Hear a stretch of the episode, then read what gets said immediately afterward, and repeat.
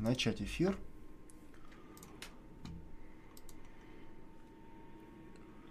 Так, ну как раз в 20 практически 0 еще минуты до начала. Угу. Сейчас, обновляйся. Вот, наконец-таки все получилось. Так, э, всем привет.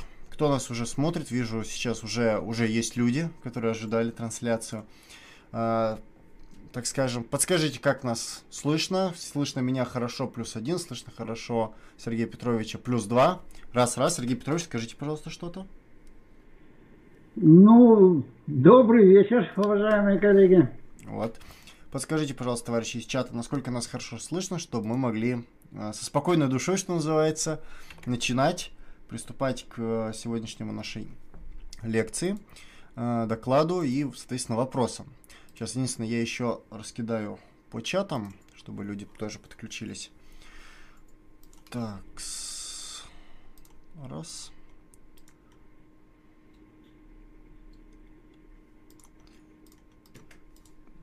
Угу, да, пишет, что отлично слышно. А, в таком случае, а, первая мысль. У нас ведется набор на факультатив по профсоюзке. Если у кого-то есть интерес к профсоюзке, к органайзингу, Напишите мне в ВК, ссылка легко найти, там Илья Ярский через паблик Вектор, которая в описании. Э, добавлю вас, соответственно, в соответствующую группу. Также у нас на днях будет э, факультатив по дизайну. Тоже, если у кого будет э, желание, можете записаться. Если у вас есть желание еще какой-то факультатив запускать, участвовать, пишите мне в личку вашу идею, но как, как обычно, если у вас есть какая-то инициатива, инициатива ложится на плечи инициатора. Поэтому я готов всем помочь найти людей, но вести его нужно, вот так скажем, а, будет вам, либо найти того, кто готов будет, соответственно, помочь товарищам и вести тот или иной факультатив. Вот. Э, напоминаю всем, что можете поддержать канал. У нас есть Patreon и можно еще донаты кидать вопросы. Можете вопросы писать в чат. Напоминаю всем формат час доклада и час после этого ответа на вопросы. А, также напоминаю, что у нас все кружки сейчас набраны. Если вы хотите записаться в кружок, у нас через примерно неделю будет набор в еще один кружок а, по как называют, дальневосточному времени, чита. А, ну, соответственно, там нужно будет, если вы где-то из тех краев, можете записаться, кружок будет онлайн, можно будет, соответственно, с удобным для вас временем, соответственно, записаться. Если вы хотите записаться, пишите мне Э, ВК хочу в дальневосточный кружок. Соответственно, буду знать и добавлю вас в соответствующий чат. Все, на этом, в принципе, объявления все закончены. Сергей Петрович, передаю вам слово. Ну, наверное, за это время кто-то еще присоединился, поэтому еще раз добрый вечер, уважаемые коллеги. Ну, во-первых, в словах моей речи позвольте поздравить всех вас нашим великим праздником, Днем Защитника Отечества. И это касается не только мужч мужчин или там особи мужского пола, но и наших прекрасных женщин, наших матерей, жен, дочерей и так далее. Потому что судьба у этого праздника сложилась более или менее по современным меркам – Э, счастливо. Помимо того, что его просто переименовали из э, Дня Советской Армии Вооруженных Сил, саму дату не перенесли.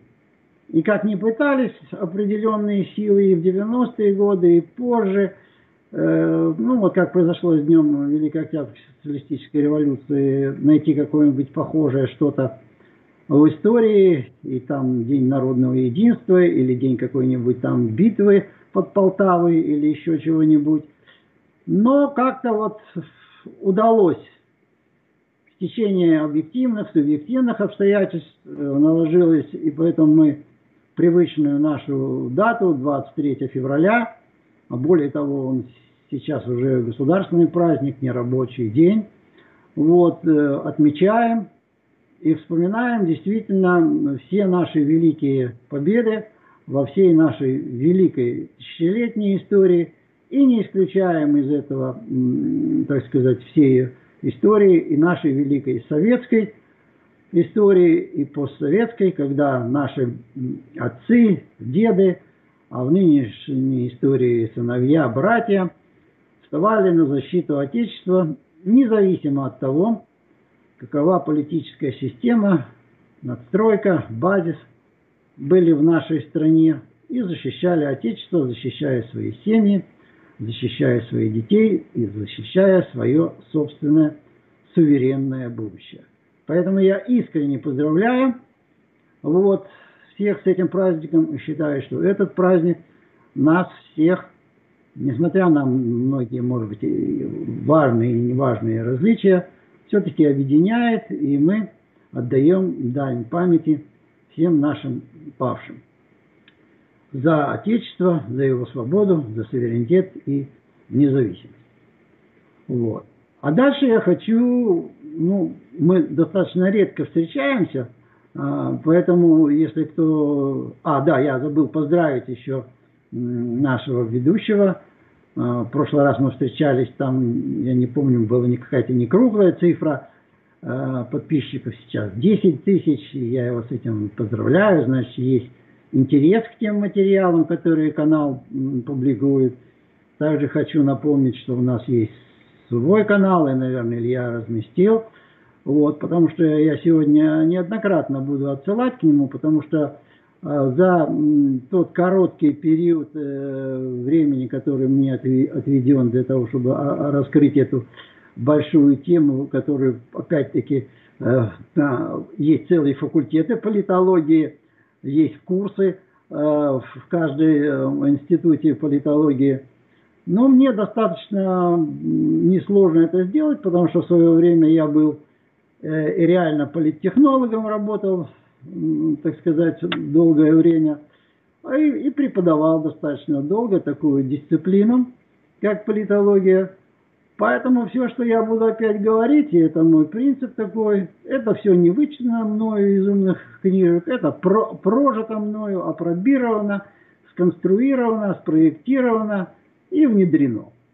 Поэтому попрошу относиться, так сказать, к этому достаточно ответственно, и поэтому, если будут какие-то вопросы, во второй части я буду на, это, на эти вопросы отвечать, как раз опираясь вот на свой этот богатый, нескромнейший, скажем, Э, жизненный опыт участия э, в политической деятельности э, нашей страны на протяжении, ну, по крайней мере, если мы берем с 86 -го года, вот посчитайте, там, 15-35 лет. А начать я хочу как раз тоже, чтобы опять не нарушать традиции и вести курсы, чтобы те люди, которые меня не слышали и захотят узнать обо мне что-то поближе, как раз то, на чем мы закончили. А закончили у нас два последних стрима были социализация молодежи и государственная молодежная политика. И вот они как раз и сподвигли меня э, в свое время предложить Илье, и он э, согласился, так сказать, с такой постановкой вопроса, что мы можем э, дальше, поскольку политическое просвещение тоже имеет место быть и должно быть, независимо от того, какой позиции политической придерживается та или иная социальная группа, быть грамотным в политике, это значит э, занимать субъектную позицию, а не объектную. И поэтому я просто напомню, что в числе тех э, форм социализации, которые я перечислял, а, существовала такая э, форма, как политическая социализация, в которой, собственно говоря, и происходит э, тот самый процесс э, становления индивида, личности, когда он включается в работу конкретных политических механизмов, усваивает нормы, ценности, образцы этой деятельности. И таким образом активно или менее активно, каждый уж э, меру своей активности выбирает сам, но тем не менее политически социализуется и тем самым, уже повторяю, занимает субъектную позицию, что в рамках понимания, если мы говорим с вами, допустим, о той самой марксистской позиции, о которой я тоже два стрима посвятил марксизму, это основополагающий принцип не просто на словах, на деле, а, то есть на словах э, все обсуждать, обсуждать, обсуждать, но участвовать в реальной э, деятельности, неважно э, в какой, и э, пытаться ставить цели, потому что политика это как, наверное, как никакая сфера деятельности предполагает э, умение и способность ставить и выдвигать реальные цели и э, мобилизовать ресурсы. Вот э, поэтому я, э, как бы вот, подводя э, итог тому, что я уже, так сказать, в рамках э, своих стримов о проведенных стримах говорил, фактически обозначил ту позицию, э, с которой я и буду освещать э, в данном случае политическую систему, не только, так сказать, российскую, российскую чуть позже освещу, но вначале вообще представление о том, что есть политическая система, и, и ее структура и так далее и тому подобное. Вот. В данном случае э, я буду это освещать все с деятельностных позиций. Ну и тот, кто знает немножко историю философии и философию, фактически в данном случае с э, марксистской позиции. Кому-то это нравится, кому-то не нравится, но тем не менее я э, считаю, что именно такой подход – Э, хотя он тоже развивается, позволяет э, понять самое главное, сущностное в той сфере жизнедеятельности общества, которая называется политикой. А вот на одной из своих студий, как раз по запросам э, своих слушателей, если мне память не изменяет, это, по-моему, четвертая студия, я как раз отвечал или там 3, 3А, ответы на вопросы, я как раз э, отвечал на то, как с точки зрения э, марксизма устроена общественно-экономическая формация и, соответственно, как э, там и где находится политика. Почему столько внимания к сфере политики и почему не, нельзя ее вывести за скобки социальных отношений в широком смысле и почему они являются э, разновидностью тех же самых социальных отношений в узком смысле.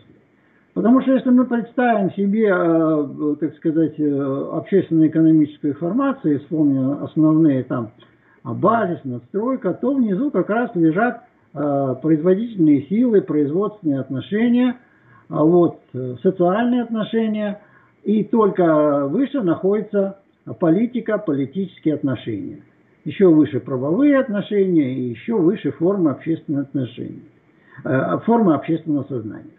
Поэтому получается, что как бы даже зрительно, э, вот кто нарисовал так себе такую картиночку, а кто, если зайдет на э, наши студии, посмотрит, можно видеть, что как раз сфера политики находится в центре и является точкой пересечения и преломления как материальных процессов, идущих э, в обществе, так и духовных. И поэтому не понимать это, это значит э, тоже впадать в механицизм, попадая, не понимая диалектики взаимодействия политики как особой сферы общества со всеми другими сферами жизнедеятельности общества.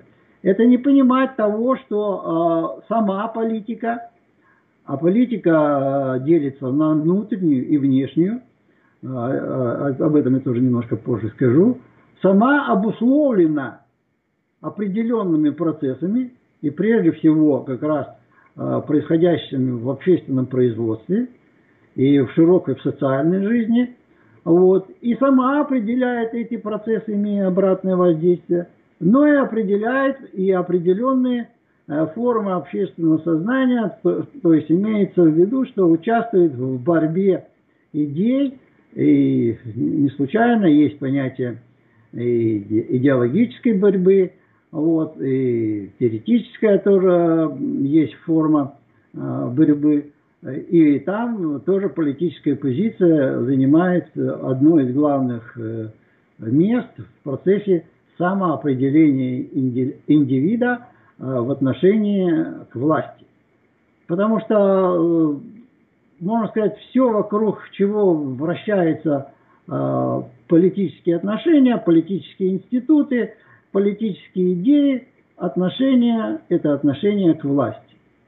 Не случайно и классики политологической мысли, и классики э, марксизма говорили, главный вопрос всегда – это вопрос о власти. Потому что как организована власть, если мы не понимаем этого механизма, то мы не можем его и демонтировать, то, соответственно, мы не можем ему и противостоять, как э, на почве, так сказать, э, легальной, или нелегальной борьбы, как на почве классовой, так и не классовой, по отдельным, там сказать, вопросам, частным, общим, мы оказываемся в данном случае вот как раз в такой объектной, э, а не субъектной позиции.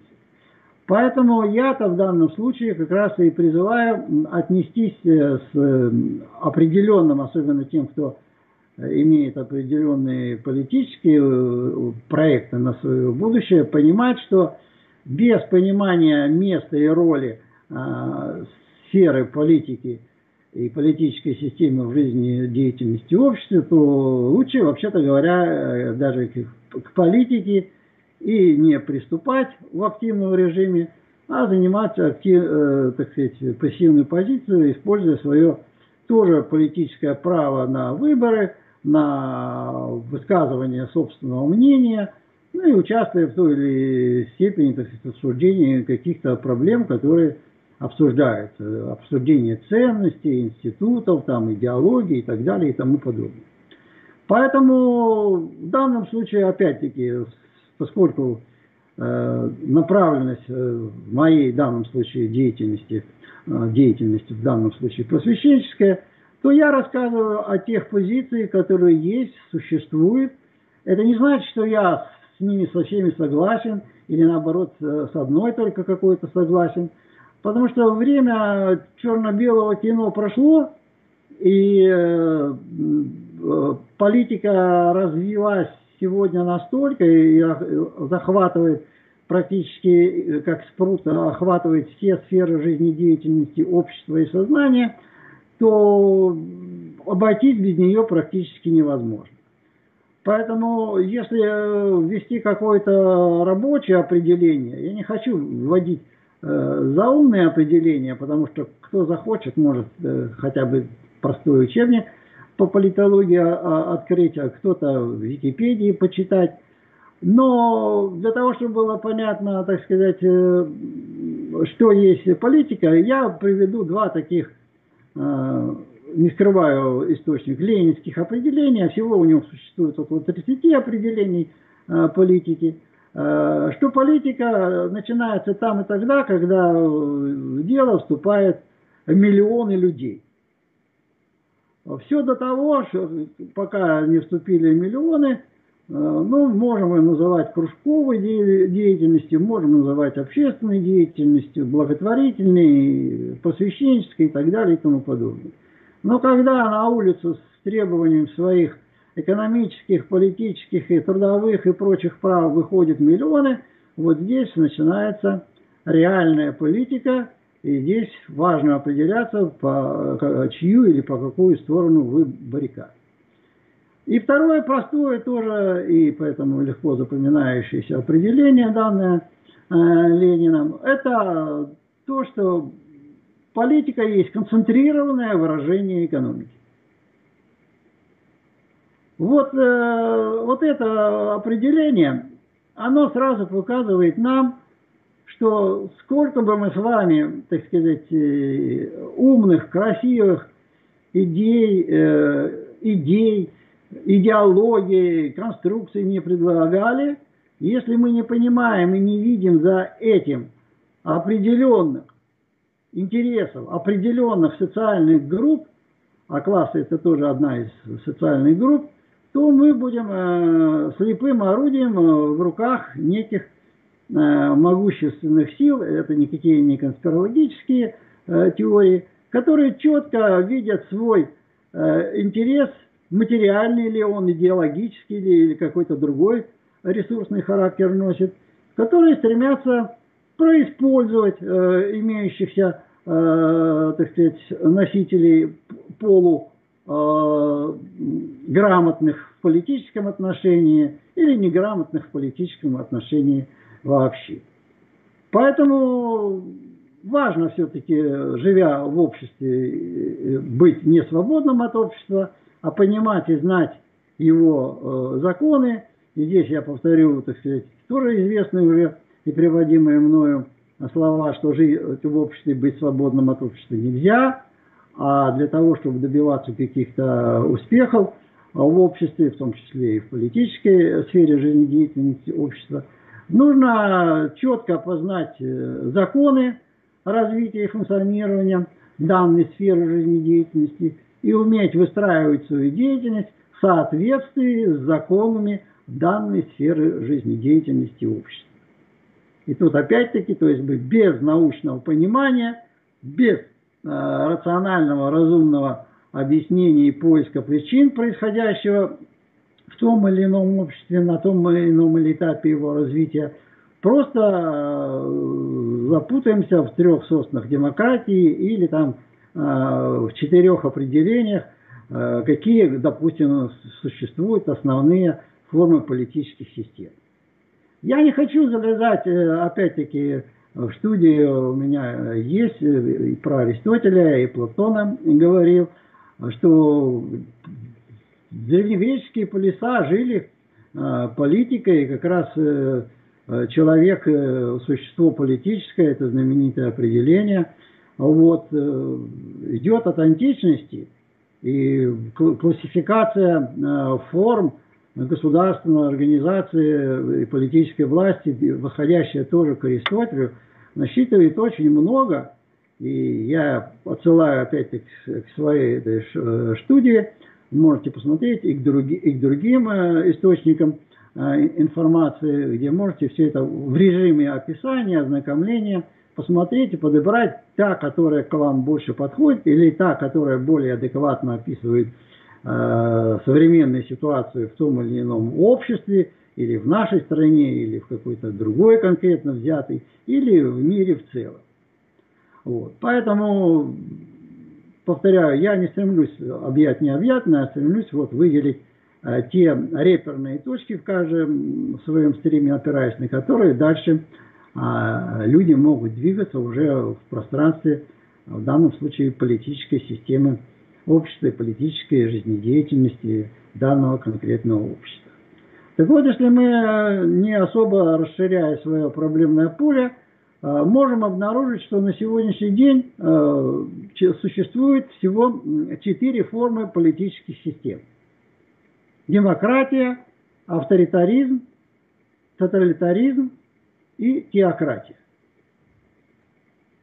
Но понятие политической системы, оно ничем не отличается от э, того, что есть общее определение э, системы, что э, система это э, совокупность взаимосвязанных элементов. Только понимаем в данном случае под э, элементами системы э, те, э, так сказать, институции, э, государственные, негосударственные, э, которые имеют отношение Э, так сказать, в политической сфере жизнедеятельности общества и, соответственно, каким-то образом взаимодействия, взаимодействия друг с другом как раз и определяет э, политический ландшафт э, в той или иной стране.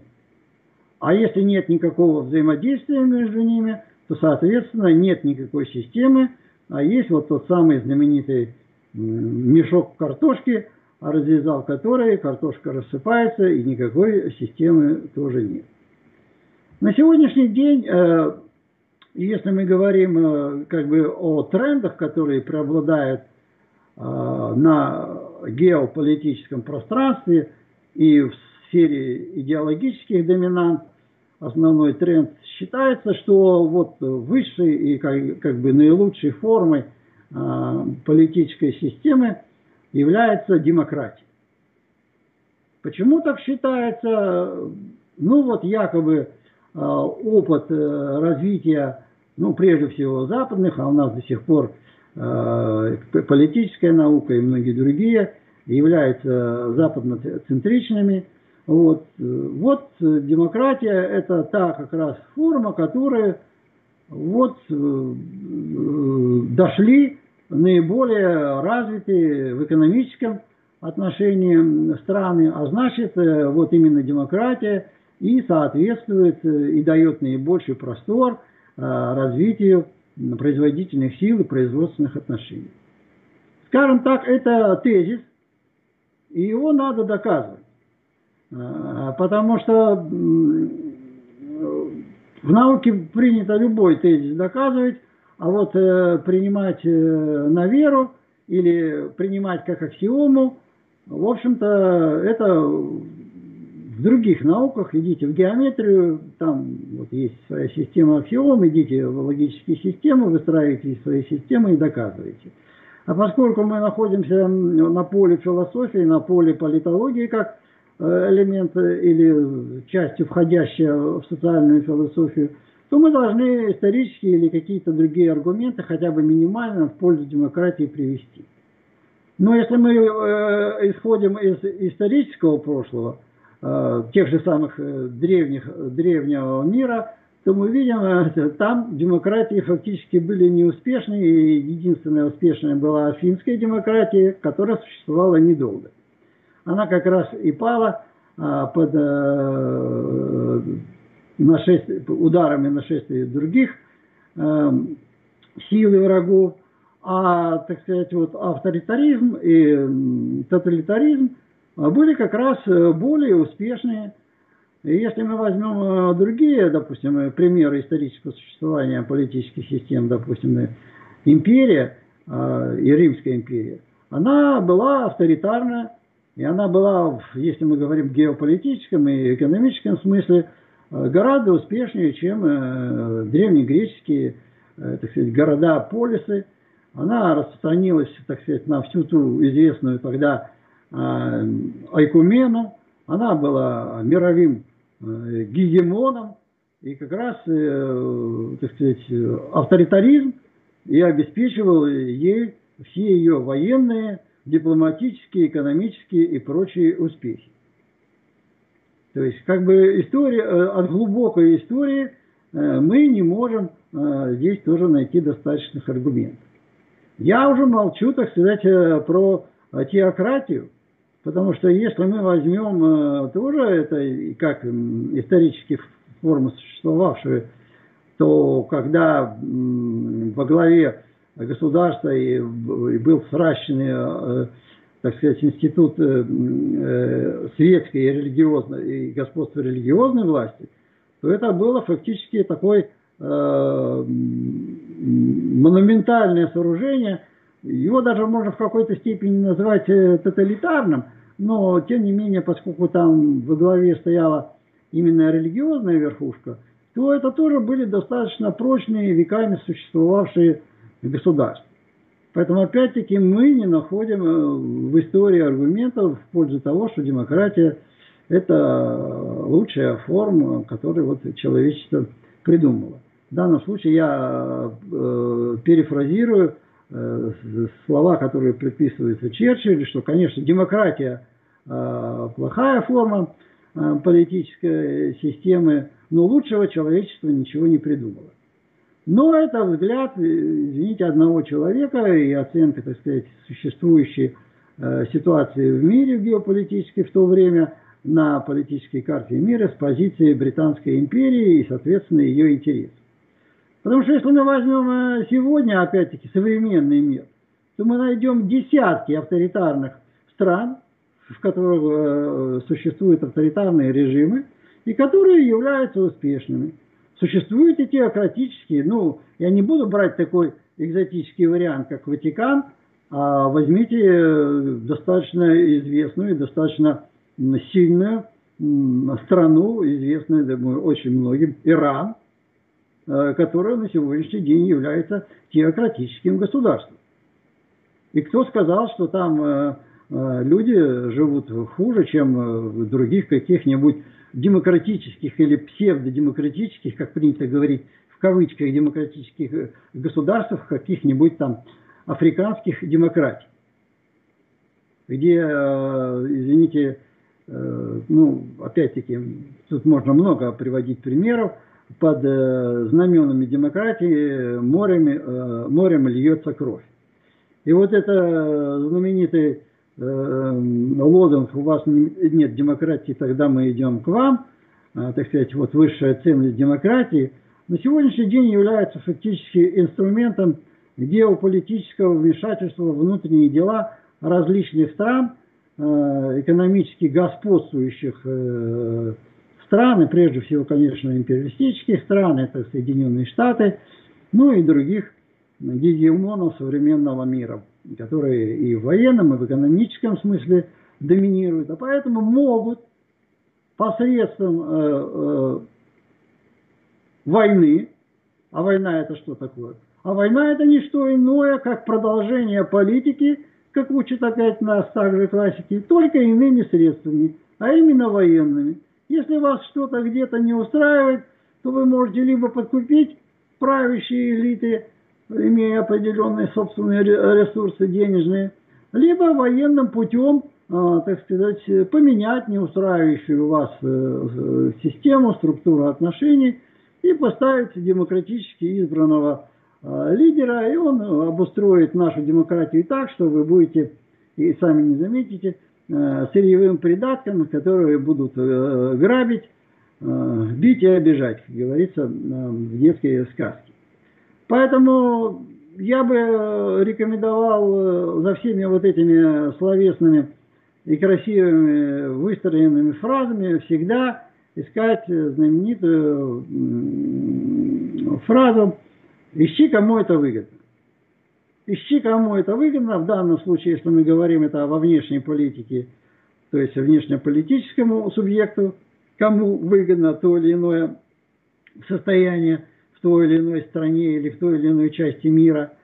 А, а если внутреннюю политику рассматриваем, то ищите те социальные группы, кому выгодно именно существующая на сегодняшний день Э, политическая система власти.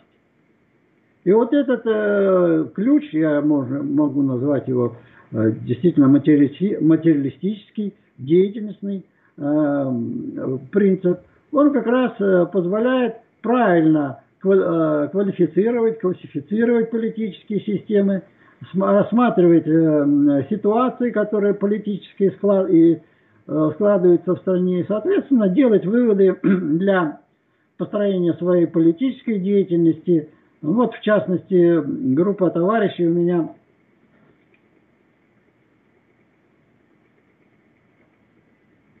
уж не знаю, связаны они с вами э, с точки зрения организационной, в э, каком-либо кружке состоят или свой кружок организовали, задавали в свое время вопрос по революционной ситуации – если мне память не изменяет, это 22-я студия, где я как раз опираясь на Ленина, на его четкое научное определение, показал и рассказал, э, что есть революционная ситуация и что нужно делать, и, соответственно, что нужно понимать, когда революционной э, ситуации нет на горизонте, и что нужно делать для того, чтобы, когда она появилась, оказаться не в хвосте революционного движения, а уметь его возглавить.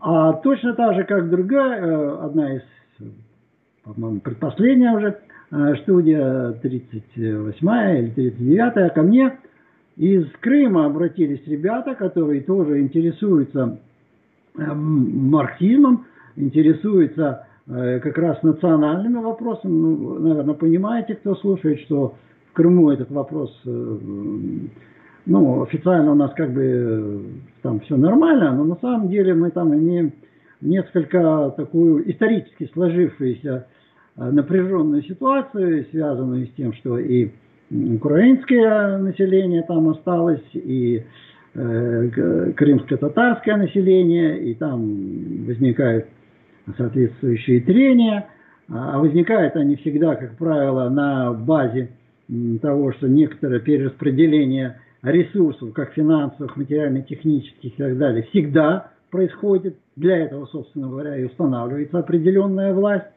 А вот вопрос о справедливости или несправедливости этого распределения всегда находит э, свою, так сказать, благодатную почву в том, что разделяет, а не объединяет народы. А в данном случае э, деление на этническому, по этническому принципу, на нации, народности, оно и разделяет. Поэтому нисколько не удивился этому я вопросу вот, ваших, так сказать, ребят, коллег. И они попросили как раз прокомментировать работу Сталина вот. Я все это сделал и тоже в том числе дал оценку и э, национальной политики в СССР и э, современной Российской Федерации. То есть э, вот по таким э, каналам, э, связанным источникам, поскольку мы сегодня наше передвижение во время пандемии по стране даже немножко ограничено, мы держим руку на пульсе тех процессов, которые происходят у нас как э, за пределами нашей территории сферы политики, так и у нас в стране. Поэтому, если мы определяем, что э, мы стоим на научных позициях, что мы рассматриваем и верим не лозунгам, которые выбрасывают те или иные группы, те или иные партии, а тщательно анализируем эти позиции, э, классифицируем, то есть подходим системно, то мы всегда обнаруживаем экономические, э, идеологические и прочие интересы э, определенных социальных групп, которые стремятся всеми силами захватить власть. Потому что, как опять-таки учит нас классика, главный вопрос любой революции – это вопрос о власти. Потому что именно власть позволяет э, заполучить все имеющиеся в стране ресурсы и направить их на достижение собственных не только всех целей, не только политических, но и экономических, и социальных, и культурных, и так далее, и тому подобное.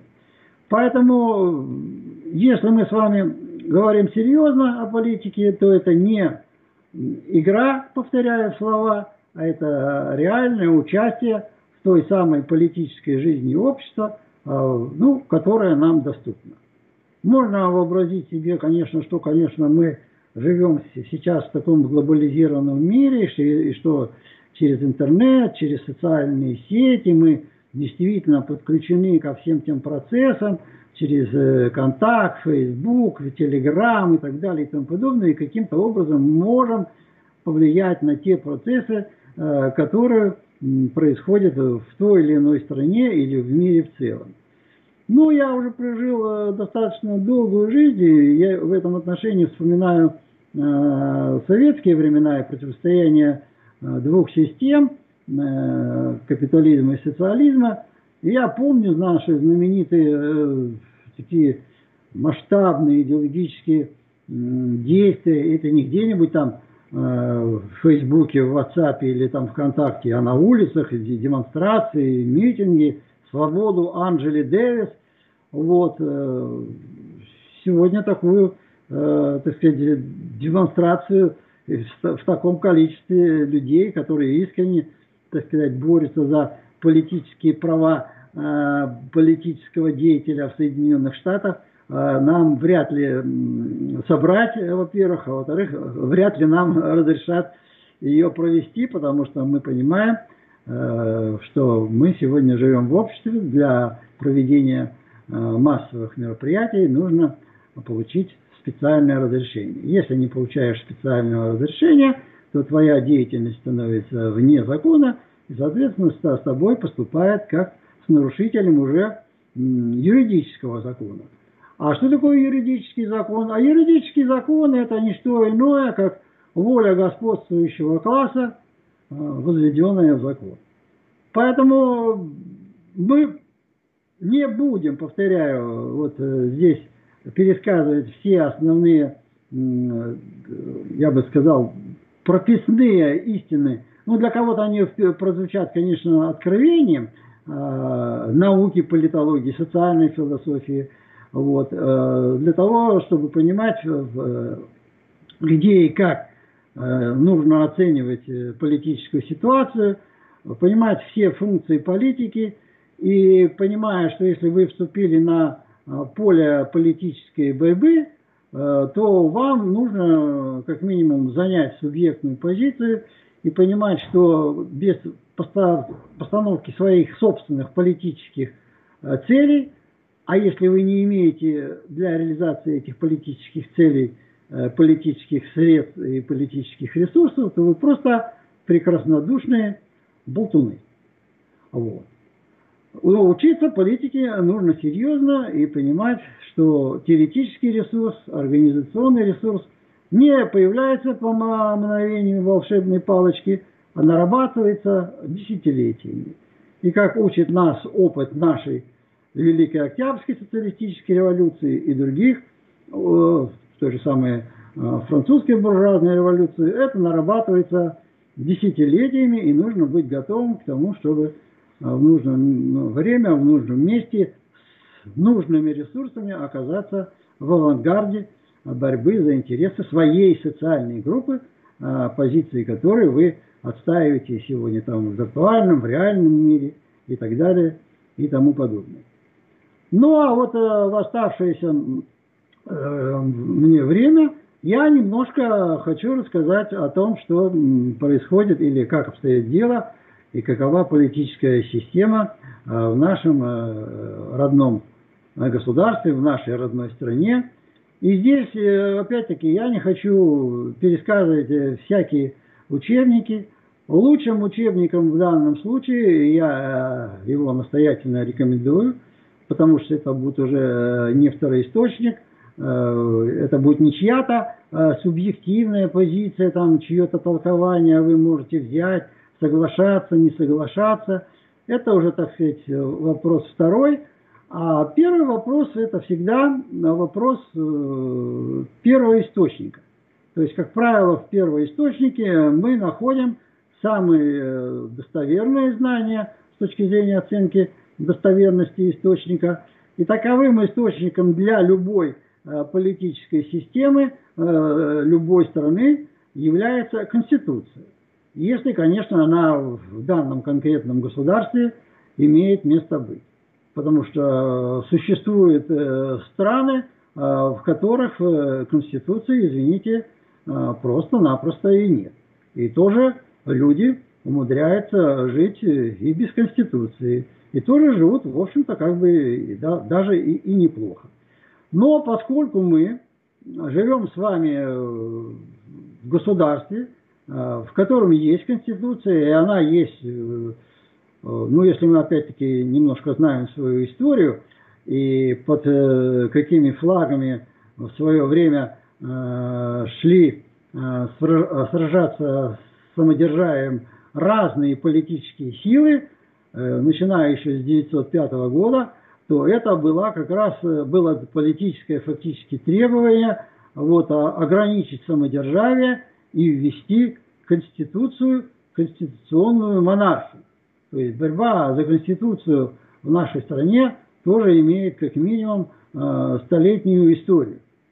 И мы получили э, в результате этого большой э, кризис государственной власти, который сначала вылился, как вы помните, если опять-таки нашу историю в 905 год, и 905 год, э, революция 905 года э, была подавлена, потом наступила эпоха террора, но тем не менее в феврале 17 года царское самодержавие пало, и пришедшее временное правительство, избранное учредительное собрание, тоже провозгласили своей главной целью это выработку Конституции, которая бы ушла ситуацию момента, э, ситуацию, так сказать, происходящих э, политических изменений, перехода власти.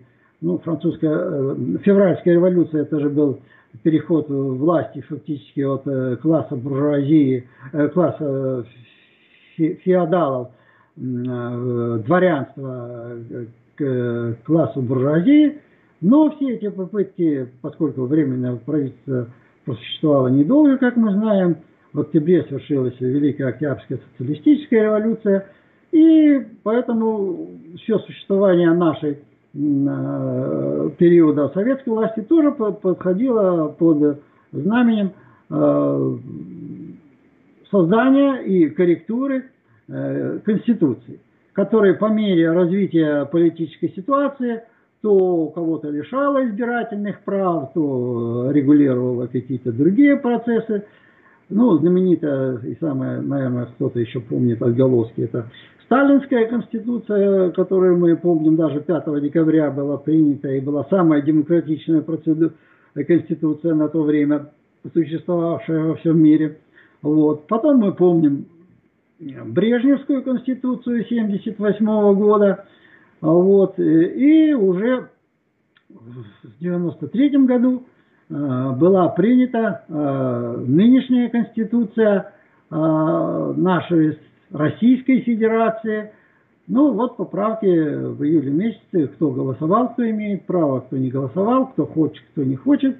И вот э, в данном случае, в этом первоисточнике политического устройства России, Россия определяется как демократическое, федеративное, правовое государство с, при, с республиканской формой правления. То есть каждое слово в данном случае в высшем юридическом документе, имеющемся в государстве, то есть в Конституции, имеет смысл и значение. Демократическое, федеративное, правовое государство с республиканской формой правления. Понятно, да? То есть вы можете с этим не соглашаться. Вы можете находить примеры, которые показывают, что вот у нас какая-то демократия, но немножко не такая, вот как там в Соединенных Штатах или как там в Швеции и так далее и тому подобное. Можно сколько угодно. Приведите параметры, а, как мы в данном случае, мы же с вами диалектику изучали, и Платона идеи изучали, и другие. Кто не изучал, приходите на студии, изучите идеальную форму демократии, вот у нее, допустим, там 100 условно принципов, и мы как лекала, прокрустово ложе, и накладываем государство, существующее на это на этот идеал и смотрим. 65% демократии, 33% демократии, 99% демократии. О, это есть такая страна, она демократическая. Вот все, что больше 50%, то демократия. То, что меньше 50%, то не демократия. Смешно? Конечно же, смешно. Поэтому не случайно появляются иногда такие соответствующие исторической политической ситуации. И у нас появилась она в свое время, э, одно время даже была такой полупризнанной парадигмой э, название «суверенная демократия». Э, бывший идеолог Кремля Сурков пытался ее ввести, но она имеет рациональный смысл. Вот будет, если побольше времени разобраться с демократией, можно будет разобраться. То, что наша Россия является федеративным государством, ну, это, от этого мы просто никуда не можем деться, потому что э, с, сколько там у нас, э, 193 народа и народности у нас проживает, 220 э, с лишним языков. Ну, что другое, кроме федерации, вы можете предложить? Унитарное государство? И, ой, боже, это вот с этой идеей там носится Жириновский, всем известный. Ну, это такой, поджечь такой фитиль, э, извините меня, который взорвет страну в полгода. Вот. Российская Федерация полупрезидентская республика. Вот до этой э, формулировки в Конституции э, не было этого определения, потому что по большому счету существует два типа республик. Э, президентская и парламентская. Но вот в данном случае мы живем в российской президенции, Российской Федерации, которая полупрезидентская. И здесь она расшифровывается так, что власть осуществляет президент – двухпалатный парламент, федеральное собрание, вот, и вы знаете, есть там две палаты Совет Федерации, как раз Совет Федерации, что, чтобы учесть федеративные интересы субъектов Федерации, и Государственная Дума, а также правительство РСФСР и суды российской власти. Ничего, э, так сказать, э, э, особенного от теории государственного строительства мы здесь не наблюдаем. То есть четко существует разделение полномочий, а, четко существует разделение а, законодательной, исполнительной и судебной власти, хотя исторически это не всегда было, ну, достаточно, сослаться на, долго опять-таки в историю даваться не буду, что впервые в теоретические обороты, в теоретическое пространство именно Монтескье ввел э, третью э, власть, судебную власть, как самостоятельную форму власти. Поэтому, понимаете, то, что мы имеем на сегодняшний день в России, это мы имеем учет не только э, мирового исторического опыта развития теоретической мысли государственного строительства, но и собственный опыт политического проживания нашей страны во всей ее тысячелетней истории. Поэтому не случайно столько, скажем, э, внешних доброжелателей э, со стороны Э, наши, так сказать, друзей, как мы их называем, ну не мы, а наши политические партнеры западных, устремились на то, чтобы, так сказать, вот в преамбуле описанной нашей Конституции, где мы провозглашаем наши ценности, ну, далеко опять ходить не надо, то, что у нас брак и семья – это между мужчиной и женщиной, э, что во многих западных странах уже давно не так есть родитель один, родитель два, ну и так далее и тому подобное, и формы отношений. Ну, это уже экзотика, кому нравится, покопайтесь и в законодательстве, и, в, так сказать, в полномочиях тех э, президентов или тех э, парламентов, которые существуют в разных странах. Мы же живем э, в Российской Федерации, и, соответственно, мы понимаем, у какого органа какие есть полномочия. И самое главное, что каждый из субъектов политической и государственной власти имеет как полномочия, так и ответственность. Потому что не бывает прав без обязанностей. Это аксиома, э, вообще, так сказать, о которой я тоже говорил, что права закреплены в соответствующих федеральных законах, и, так сказать, и они все и взвешиваются на э, весах Э, Конституционного суда, Верховного суда и так далее и тому подобное.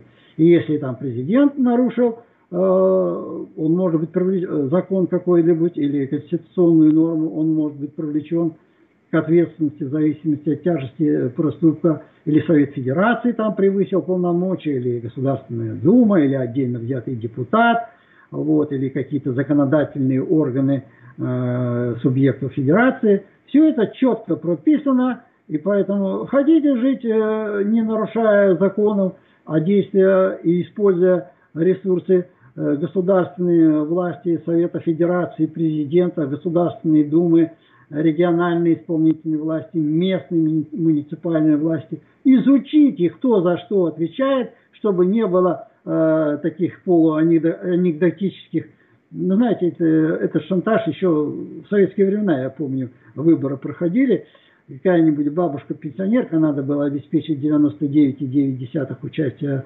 в выборах, говорит, у меня крыша в доме протекает, пока мне вот э, депутат или там председатель райисполкома не приедет, не починит, я голосовать не пойду.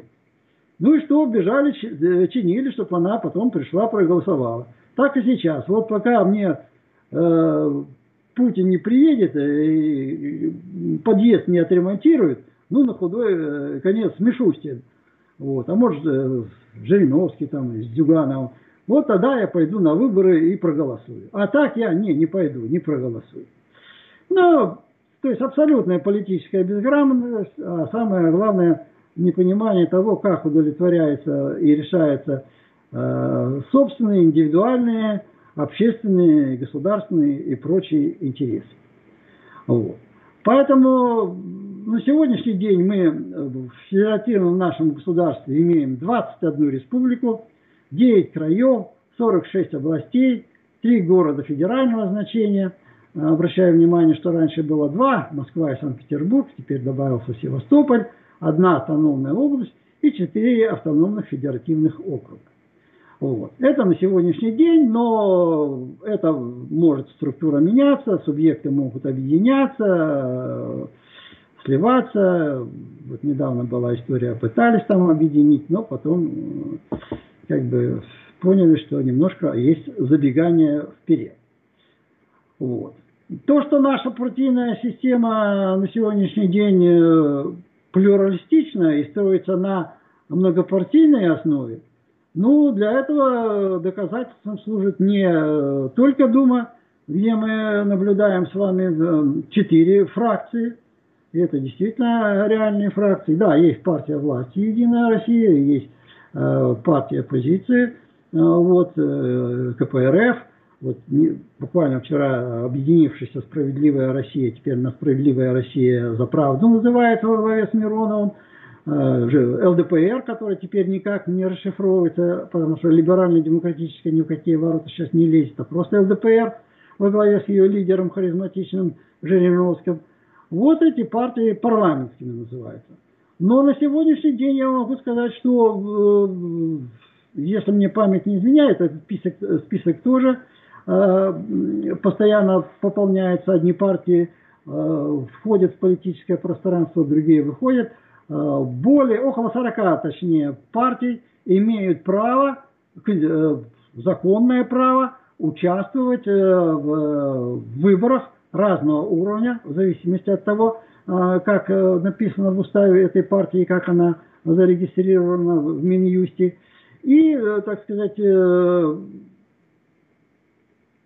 я могу вот для интереса, кого это интересует, чтобы э, не говорили, что я тут э, топлю за какую-то одну конкретную партию или еще что-нибудь, опять-таки, эта, эта информация открыта, а можете взять и э, свои потребности и интересы политические, материальные, духовные и, э, прочее э, наложить на эту матрицу, условно говоря, действующих партий, которые могут э, участвовать э, в выборах, и отстаивать свои материальные, культурные, духовные, идеологические и прочие потребности и интересы.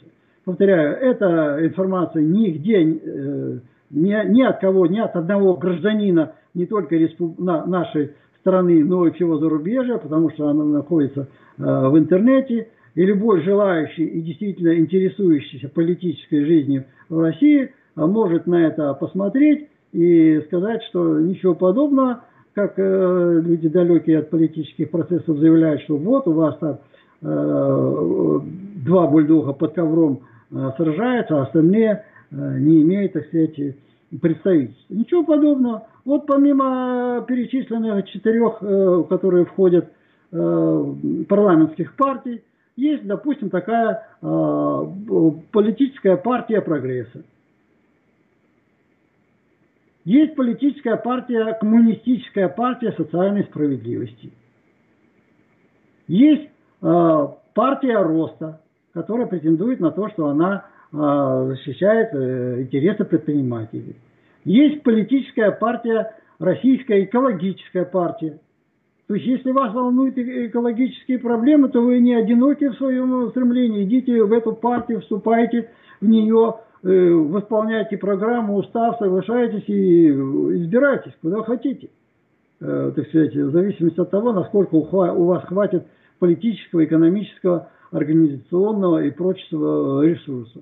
Есть э, партия «Гражданская сила», есть партия Возрождения России, есть интернациональная и так далее. То есть возьмите, пожалуйста, наберите в Яндексе, в Гугле, что вам больше нравится – Э, действующие политические партии. Вот я буквально вчера это сделал. Вот на сегодняшний день, вот до этого буквально недавно их было 40 с лишним, на сегодняшний день 37 политических партий э, действуют на политическом поле нашей страны, и вы можете спокойно самоопределяться в силу ваших политических предпочтений, идти и работать. Либо, как э, помните знаменитый, э, так сказать, спор на Ленина с Плехановым, большевики и меньшевики, либо донатить и поддерживать просто, ну, не участвовать в деятельности, в деятельности той партии, которая вам нравится. Ну, вот послали свои 100 рублей или там 3 копейки, и уже считаете, что вы э, участвуете в деятельности этой партии. Потому что во всех этих партиях, повторяю, есть э, обязательно политическая программа, есть устав – Иначе без этого вашу партию не зарегистрируют. И тем более, если вы не наберете определенные там, ну, открывайте закон о политических партиях и, соответственно, будете все это знать.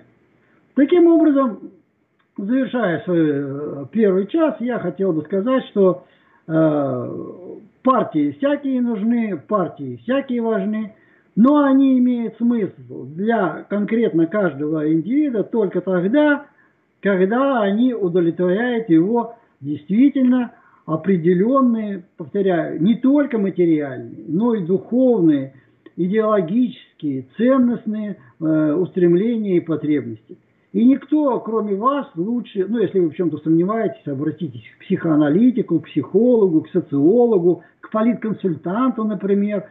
Определитесь, и чтобы как э, ботиночки по размеру, подберите себе партию и начинайте смело ее выводить в авангард политической борьбы э, в рамках политической существующей э, системы или э, для того, чтобы изменить эту политическую систему именно под тот проект, который у вас есть.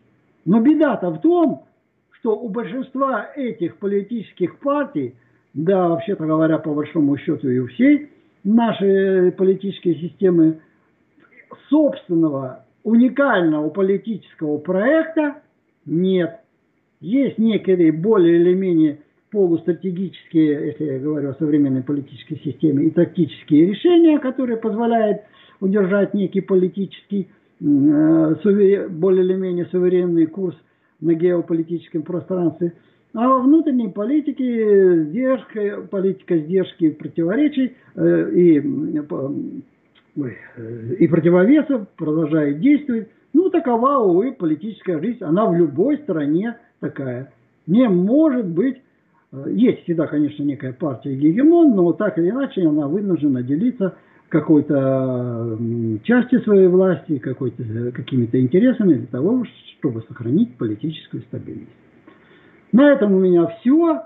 То есть э, это даже, может быть, один процент того, что я могу и хочу сказать по данной теме, но все мы ограничены ресурсом. Единственным невосполнимым ресурсом в нашей жизни – это времени. Поэтому не буду больше у вас отнимать своего времени в своей, своей лекции и попытаюсь удовлетворить ваши э, теоретические, политические и прочие запросы, э, если они у вас сформировались в виде вопросов, направленных ко мне. Ну, как писали в предыдущих э, э, чатах, я их тоже просматриваю, поближе к теме товарищи. Вот, так что спасибо пока за внимание готов выслушать ваши вопросы, э, на какие смогу отвечу прямо, на какие-то, наверное, дам отсылки, или, может быть, там обозначим проблемное поле для того, чтобы потом его осветить, может быть, в следующем стриме. Угу, спасибо. Э, товарищи, задавайте в чате вопросы, будем сейчас, соответственно, их освещать. Э, пока что первый вопрос, который пришел, что Сергей Петрович думает о законопроекте о просветительской деятельности? Я видел этот проект. Да, этот проект спорный. Вот, э, его пытаются фактически забюрократизировать. Э, он, скажем так, имеет и политическую подоплеку. Я вот специально в своей лекции не затрагивал так называемую тему оранжевых революций, революции в кавычках. Потому что э, наша страна сегодня находится под э, уникальным просто политическим давлением внешнего мира, ну и внутри есть силы, которые направлены на то, чтобы э, дестабилизировать политическую обстановку в стране. В чьих интересах? Ну, я думаю, каждый меряет по себе, но смотрите и опять-таки объективно анализируйте, если есть время и желание, мы можем это проанализировать конкретной ситуации. Поэтому у нас в просвещении творится правовой беспредел. Так называемые НКО, э, которые существуют на фактически деньги иностранных государств, э, в последнее время стали их иноагентами называть, а их десятки тысяч, в отличие от наших, и в отличие от нашей силы и Э, на западные э, манеры разрушенные, переразрушенные, э, перестроенные непонятные системы образования, они работают за денежки очень эффективно и каждый месяц отчитываются. И за посты, и за репосты, и за количество вкладчиков, и за количество, так сказать. А программки у них вот такие самые методички товарища Шарпа, товарища в кавычках – как организовать и провести то или иное мероприятие по дестабилизации ситуации. Вот. Поэтому то, что определенный порядок здесь надо наводить, да. Станет ли это прокрустовым ложем, зависит от того, как, опять-таки, широкая общественность, которая занята на а, ниве просвещения не, э, э, не за страх, а за совесть, сумеет отстоять вот это понятие просвещения, э, не вкладывая в него только вот борьбу вот с этими иноагентами и вот этой акулой империализма. Потому что надо отдавать должное. Буржуазная страна, у нас тоже господствующие ценности буржуазные, но то, что они должны иметь э, некий, скажем так, э, интенсию, говоря философским языком, э, направленный на сохранение суверенитета нашей страны, это несомненно. То, что должны транслироваться через систему просвещения э, наши Э, ценности, в данном случае ценности нашей истории, ценности нашего народа, ну, возьмите, далеко уходите, э, такую ценность, вот как она недавно сформировалась, как э, э, бессмертный пол. И то, что вытворяет э, наши граждане, наши современники, когда э, постят туда фотографии власовцев, Гитлера, гитлеровских приспешников. Ну, знаете, не все людям во время а, образования получения формального и политического даже образования а, в высшей и средней школе объяснили. А вот э, в этих НКО как раз объясняют другое. Поэтому разбираться здесь нужно. Поэтому э, я не останусь в стороне от обсуждения этого закона о просвещении и по имеющимся у меня каналам. Я обычно всегда принимаю активное участие, приму участие в обсуждении этого проекта. Спасибо. А вот вопрос э, под этот проект попадут и кружки, и стримы, и прочее, что потенциально может быть просвещением. Получается, что государство будет отбирать то, что ему удобно, то есть э, коммунистические и прочие... Нет, понимаете, там это не прописано. То, что попадает кружки, стримы и так далее, это формы. Формы. А вот как раз то главное того, э, они останутся эти формы, они никуда не денутся. А вот э, содержание, да, видимо, будет э, проведена некая ревизия. Вот, и, и то, что там вы говорите, марксистский закрыть, не марксистский открыть, у нас парламентская партия коммунистическая, и кроме нее вон три коммунистические партии не парламентские. Так что с чего вы взяли, что марксистские будут запрещены? Ну, здесь вот как раз следующий вопрос. Если первый вопрос английская разведка задавала, первый, второй задает шотландская контрразведка. Вот, а насколько вообще КПРФ является коммунистической партией? А, ну, если мы судим не по названию, а по содержанию, то мы можем сказать, что ровно настолько, насколько ее руководители понимают, что есть сегодня э, коммунистическая, и они даже не социалистическая партия называется, а коммунистическая партия, то они и вкладывают. Но раз это понимание они настолько понимают, и за них э, всегда 15% э, электората, то есть э, наших граждан поддерживают, значит в нашем обществе такое понимание коммунизма существует.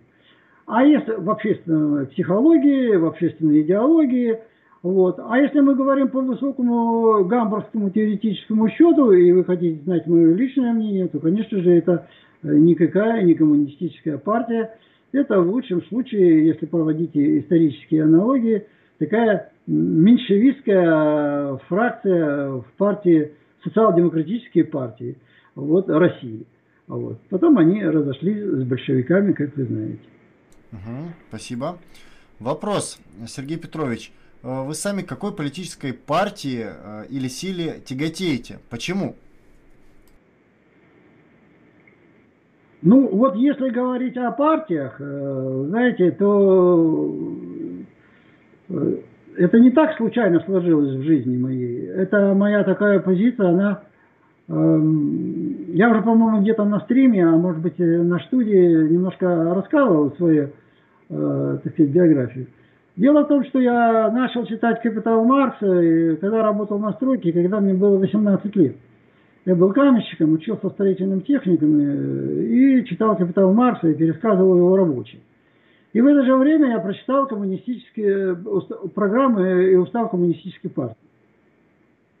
И я сказал, какая к черту коммунистическая партия? Они капитал Маркса не читали. Я уже не говорю о том, что они, э, я сам тогда еще не читал первоначальный вариант капитала Маркса, вот, не читал. Это просто какой-то утопический коммунизм, а не э, программа коммунистической партии Советского Союза. И ведь она просуществовала до э, конца, поэтому я Советского Союза и коммунистической партии Советского Союза. И поэтому я сознательно не вступал в эту коммунистическую партию. Потом наступило время, так сказать, вроде демократии и вот этого перехода с 91 до 93 э, до падения э, власти Совета. Образовались разные течения, движения и так далее и тому подобное. Э, я принимал в одном участие, оно было, так сказать, имело своей целью как раз отстаивание интересов молодежи, материальных, духовных, культурных, а руководствовались мы как раз деятельностной философией, философией марксизма. Поэтому по философским своим убеждениям и деятельности я марксист, по политической принадлежности не состоял, не привлекался. Хотя предложения, повторяю, звучали от разных партий, потому что на протяжении 20 лет, начиная с 1986 года, с первых выборов э, еще в Верховный Совет СССР, я работал как политтехнолог в штабах и так далее и тому подобное. То есть э, из чего делается политическая колбаса, я прекрасно знаю. Спасибо. Вопрос. А когда у нас появится большевистская партия, которая поведет нас вперед? Ну, это на вопрос, вопрос, наверное, не ко мне, а к деятелям политических, политическим деятелям. Потому что то, что касается моей экспертной оценки КП, КПРФ тоже относится и к тем зарегистрированным так, э, в названии коммунистическим партиям. А, потому что, я бы сказал, такое утопическое понимание коммунизма, когда а, блага польются потоком, и всем будет э, вот, вот по горло и дальше некуда коммунизму, присутствует и, и там же. Это есть э, не что иное в теоретическом плане примитивизм, вот. Если вы имеете э, под большевизмом принцип построения партии, и прежде всего демократический централизм, то это дело конкретной партии вести этот принцип в себе и им руководствоваться в своей политической деятельности. Я за конкретное руководство конкретной политической партии. Может, это завтра партия зеленых возьмет и ведет в себя этот принцип, и будет действовать, и будет успешный. Это их Поэтому я-то считаю, что э, большевистская, поскольку вопрос в лоб, партия появится тогда, когда она будет руководствоваться большевистской теорией, большевистской практикой а, и в том деле организационно-управленческим построением партии. Спасибо. А, Ирландская республиканская армия спрашивает, имеет ли... Ох, как же, ох, как же, ох, уж нельзя их вычислить. Господи, ну так это чего ну, наивные, господи, ну ладно. Люди такие имена себе выбирают. А, имеет ли право на существование при диктатуре пролетариата партия, какие-либо партии, кроме коммунистической? А мы имеем опять-таки ответ на этот вопрос исторический. Вот здесь не надо изобретать велосипеды. Вы вспомните, а, после октября а, у нас же у большевистской партии э, Ленина были левые эсеры, пожалуйста, были союзниками, пока они не подняли мятеж, и их восстание не было подавлено, и, соответственно, они были ликвидированы.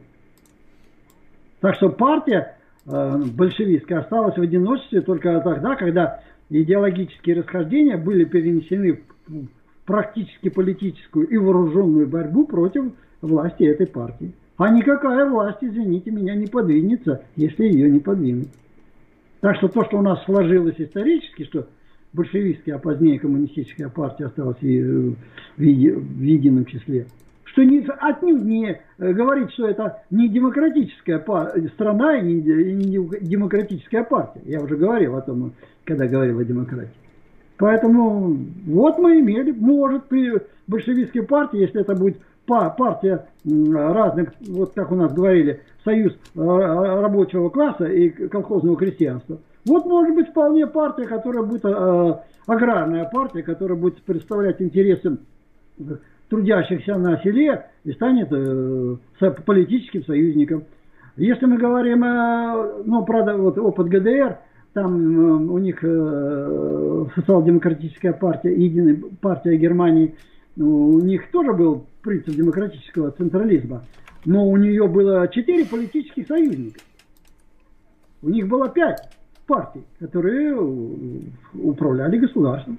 Так что, опять-таки, исторический опыт существования политической системы социализма в мире показывает, что возможно сосуществование с различными политическими партиями, пока существуют различные классы. А классы будут существовать достаточно долго. Спасибо.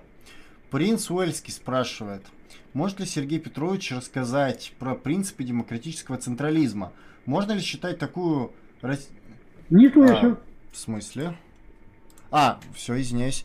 А, спасибо. А, принц Уэльский спрашивает, может ли Сергей Петрович рассказать про принципы демократического централизма? Можно ли считать такую российскую политическую систему, как демцентрализм? Ой, не путайте пресное. Политическая система государства это одно, а политическая партия и ее принцип построения это другое.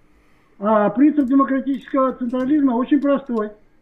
Пока идет э, обсуждение проблемы, можете высказывать э, любые точки зрения и, соответственно, спорить до хрипоты и так далее и тому подобное. Но после того, как партийное собрание проголосовало и принято решение большинством, то тот, кто был против, остался в меньшинстве, обязан его выполнять. Вот и все. Спасибо. Это не кружок по интересам и не кружок любителей пива. Спасибо. Э, вопрос. Нуждается ли сама марксистская теория в обновлении? Как сделать ее более понятной и привлекательной для широких масс?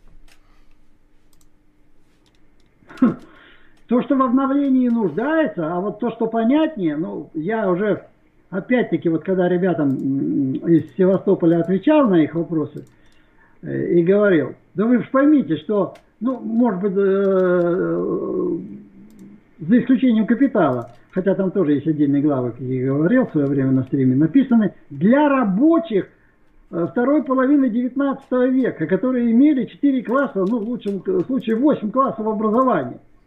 Какой уровень у вас сейчас образования, что вы не понимаете, что написано у Маркса, Энгельса и Ленина? На какой еще язык вам нужно перевести эти труды, чтобы вы поняли, что там написано? Если вы возьмете современные учебники по политологии, то вы там вообще ничего не поймете.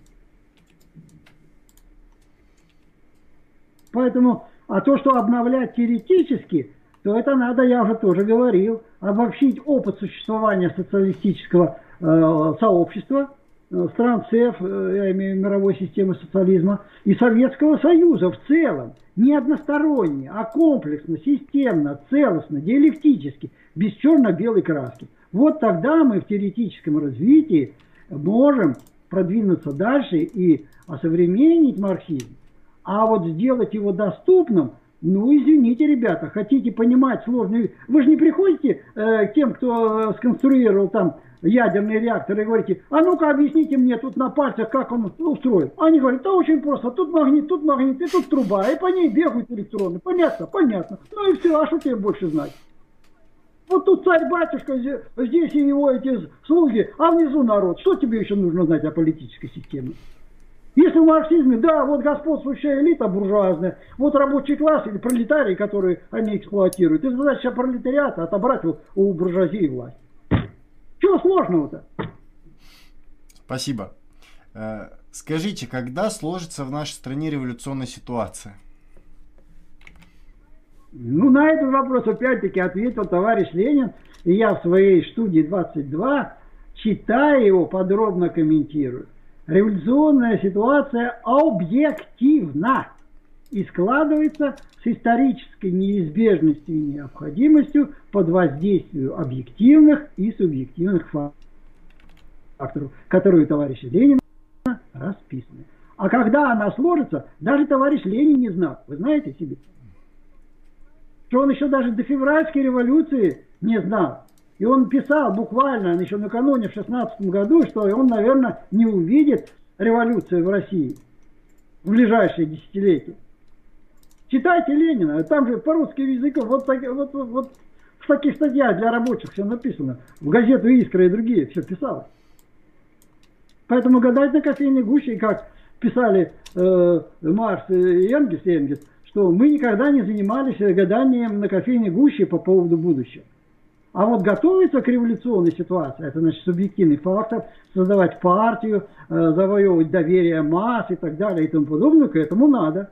То есть держать свой порох сухим и так сказать, э, быть вооруженным теоретическими, организационными и прочими ресурсами всегда надо быть, потому что она может завтра, а может через 50 лет. Кто его знает, какая ситуация. Если завтра война, если завтра поход. Угу, спасибо. А как вы оцените работу Антония Грамши и Георга Лукача, в особенности история и классовое сознание? Ну, это, видимо, очень какие-то крутые специалисты задают, потому что э, вообще он Дьорт Лукач и Грамши, вот. Э, ну, они с точки зрения, как скажем так, официального советского марксизма э, считались э, немножко не, не ортодоксальными, а Дьорди Лукач даже ревизионистом. Но там поставлены реальные, кстати, проблемы о том, что как раз вот это обратное воздействие настройки на базис, о чем говорил Энгельс в своих последних письмах об историческом материализме, они пытались эту идею реализовать настолько, насколько они понимали и развить. Поэтому я считаю, что как в свое время Э, Ленин писал, что нельзя стать коммунистом, не прочитав и не изучив все в работ товарища Плеханова. Хотя товарищ Плеханов, как вы помните, был меньшевик. Точно так же и здесь. Если мы дальше собираемся развивать э, марксизм, то и Грамши, и Адарно, и франкфуртскую школу, и Дьордя Лукача читать, изучать, критиковать и брать лучшее обязательно надо. Спасибо. Как относиться к полемике между КПК и КПСС? А на чьей вы стороне в этой полемике? Как оцениваете работы Мао Цзэдуна? Ну, это очень большой исторический спор. Значит, э, если коротко и фабулу, э, значит, э, ну, практическое расхождение, оно в понимании марксизма и так далее у них на теоретическом уровне было всегда. Вот, но вот такой организационный разрыв фактически произошел после так называемого, э, не называемого, а действительно 20-го съезда КПСС, где э, Хрущев, там, будучи тогда первым секретарем, выступил с разоблачением так называемого культа личности Сталина. Накануне у него были консультации с коммунистической, с Мао Цзэдуном, и Мао Цзэдун в открытую э, товарищу Хрущеву сказал, что он не согласен с такой оценкой э, личности товарища Сталина и не поддержит. И что за этим, если Хрущев э, вот, на такое выступление пойдет, то вопрос отношений между двумя крупнейшими коммунистическими партиями будет поставлен под вопрос. Так оно и произошло.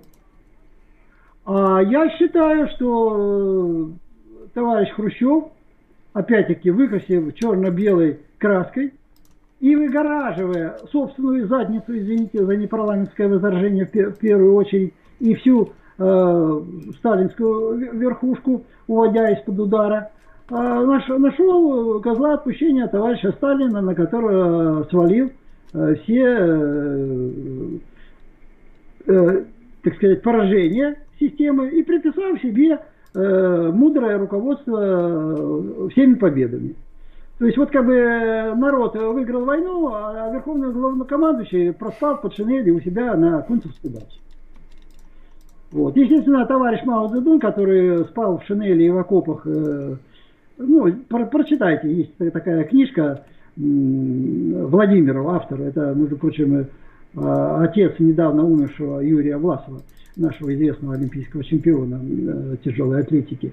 Вот. Э, вот он описывает реальную борьбу коммунистической партии. Они же, между прочим, э, они начали воевать, и военные потери во Второй мировой войне, мы говорим у Советского Союза, самые большие. Ничего подобного, у Китая. И какие зверства там творили э, японские агрессоры, арийцы, восточные арийцы. Нам, знаете, концлагеря покажутся детским пионерским лагерем. Так что коммунист, э, китайский народ перенес, извините, и вынес тоже такой опыт. А то, что называется маоизмом и, или социализмом э, э, с китайской спецификой, то оценку ему даст история. Но пока мы видим, э, что, так сказать, они четко и последовательно проводят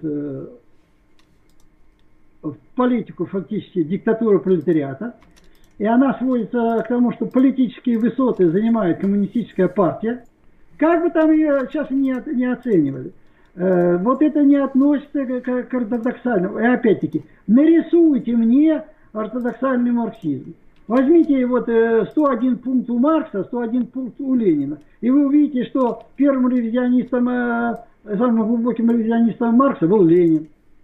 Ну что против этого поделаешь? Потому что марксизм развивается, действительность развивается. Если вы хотите быть э, теорией к руководству к действию, каковым является всегда марксизм, то, соответственно, он будет иметь и национальную, и этническую определенную составляющую, которую обязательно вы должны учитывать в своей практической деятельности.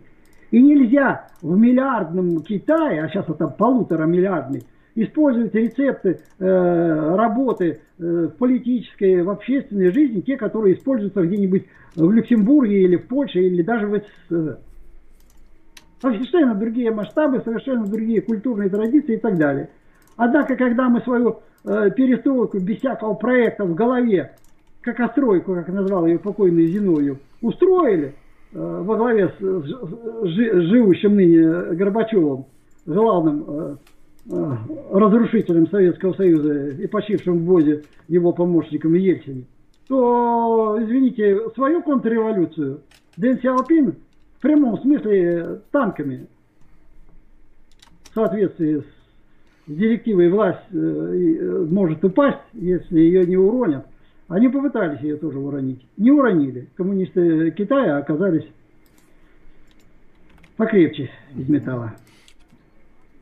Поэтому, а то, что они строят и что построят, это вопрос тоже большой, потому что они ставят большие э, цели, стратегические планы, и не все открыто. Но то, что они у руля находятся достаточно долго и вывели, если мы там говорим о, неких социальных, они вывели из нищеты миллиард населения. Миллиард населения. Спасибо. Вопрос. Поддерживаете ли вы прошедшие митинги в поддержку Навального и что думаете о них? Ну, я так и думал, что это, это, без этого вопроса не обойдется.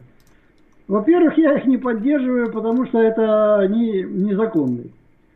Вот. Э, потому что если вы живете в обществе и быть свободным от общества нельзя. Это неразрешенные были митинги. Но это даже, так сказать, с юридической точки зрения.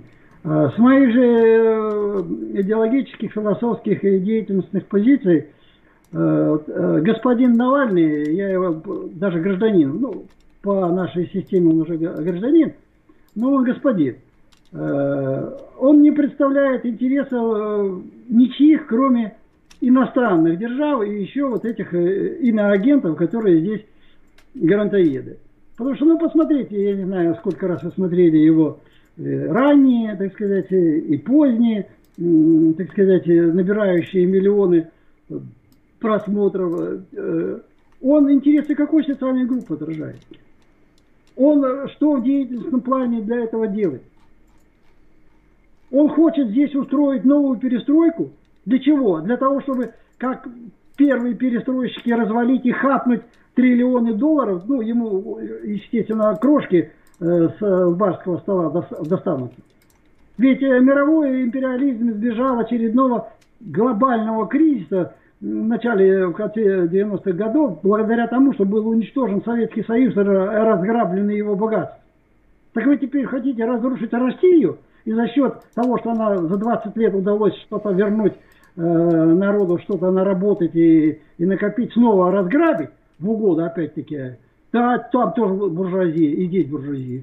Но мы, прошедшие 90-е и э, э, вынесшие все эти тяготы, прекрасно понимаем, что ничего хорошего от э, Навального и его секты и компании ожидать не приходится.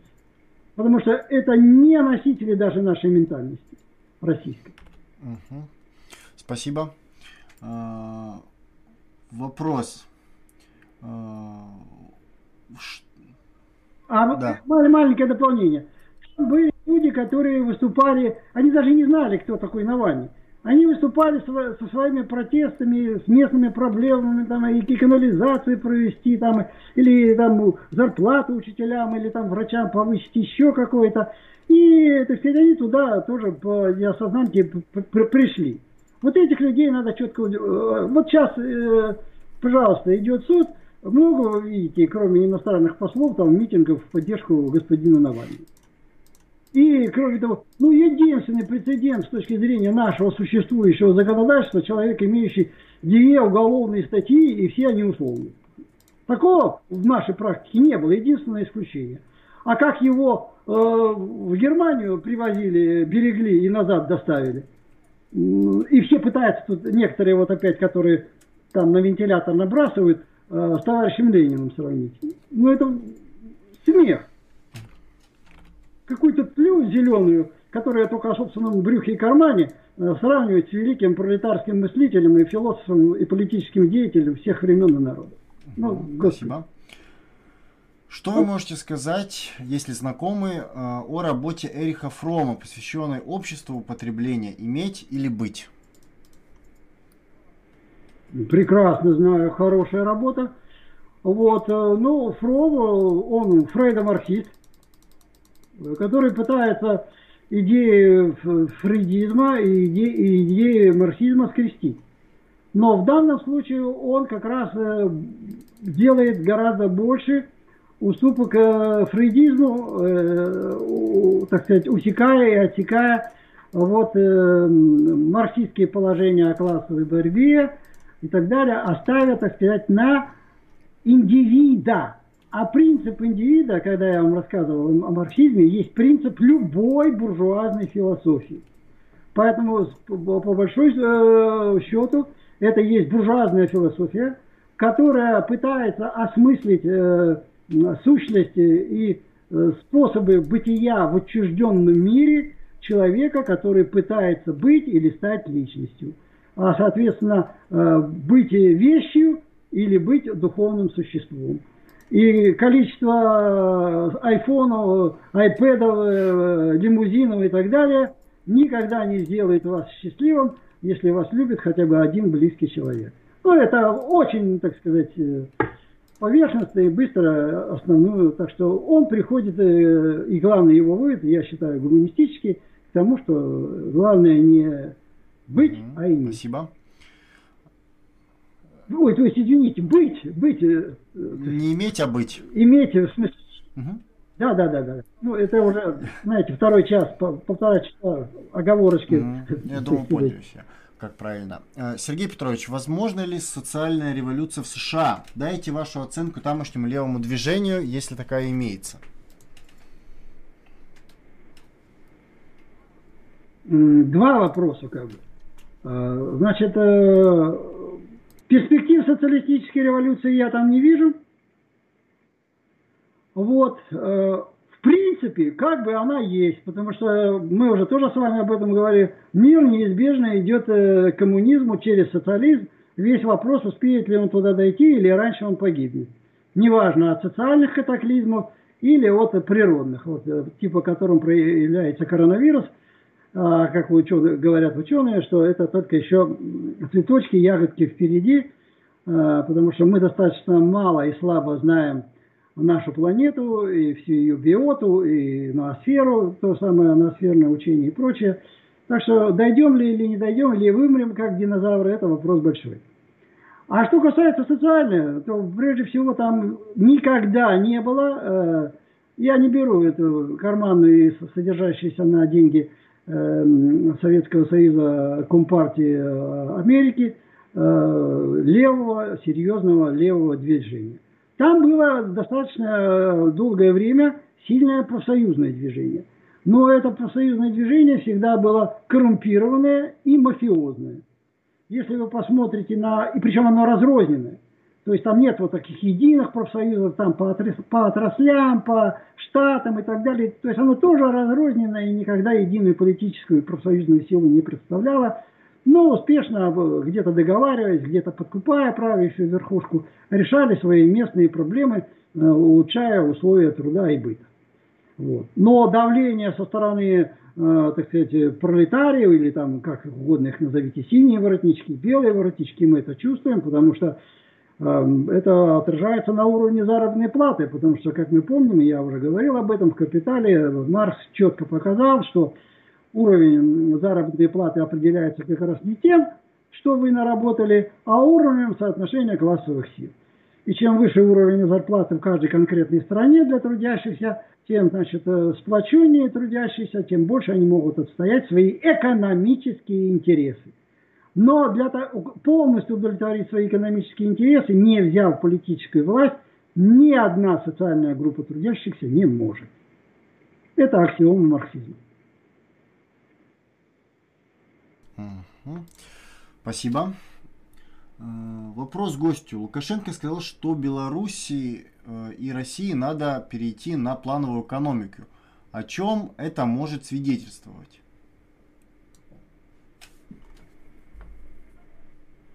Это может свидетельствовать только об одном, что вот в Китае было такое время исправления ошибок после правления Мао Цзэдуна. Пришел мудрый Дэн Сяопин, и за ним плеяда, так сказать, вот в том числе и Синьцзэцпин который тоже уже внесен в уставу и программу коммунистической партии, как внес э, вклад в марксизм. Так и здесь. Плановая экономика доказала свои преимущества и прежде всего период довоенной в СССР, когда во всем мире бушевал экономический кризис, Великая депрессия, мы мобилизовали все ресурсы и построили и подготовили в соответствии с установками товарища Ленина и потом э, взято их на вооружение товарищем Сталином, пока существует единственная страна э, социалистическая в империалистическом окружении, э, война против нашей страны неизбежна. Подготовили нашу страну к такой кровопролитной войне и одержали победу в ней. Вот в чем сила была. Так и здесь. Сейчас мы понимаем, что э, вот за этим словом плановая экономика стоит попы очередная историческая попытка мобилизовать ресурсы, имеющие скудные, к сожалению, скудные ресурсы и у Белоруссии, и у России для того, чтобы отстоять суверенитет, отстоять нашу независимость. И что мобилизационная экономика, она работает, может работать в двух режимах. Догоняющая, и она обречена на провал и неуспех, или опережающий. Поэтому такая завуалированная, завуалированный посыл тем, кто умеет э, читать политические, э, так сказать, э, подтексты, что ребята, засучивайте рукава, грядет очередная мобилизация. Иначе мы не выживем. Спасибо. Как относитесь к Жданову, к его выступлениям о литературе и философии? Ну, по философии товарищ Жданов меньше выступал, а что касается по литературе, то, естественно, отрицательно отношусь. Вот, э, потому что э, художественная литература, она относится к формам общественного сознания, и там есть свои, хотите ли вы не хотите, законы творчества, гипербола, там, э, э, так сказать, э, сопоставления, они бывают корректные, некорректные, иногда автор попадает, не попадает, там, иногда у некоторых правящих э, чиновников, бюрократов, они начинают на себя проверять. Ну, это было же во все времена, там, когда Гоголь кого-то описывал, и потом его, или да, того же, вспомните, Пушкина за что сослали. Ну, правящие э, сильные мира, э, мира люди сегодня очень не любят, когда они сами улавливают аналогии там, где даже человек и не подозревал.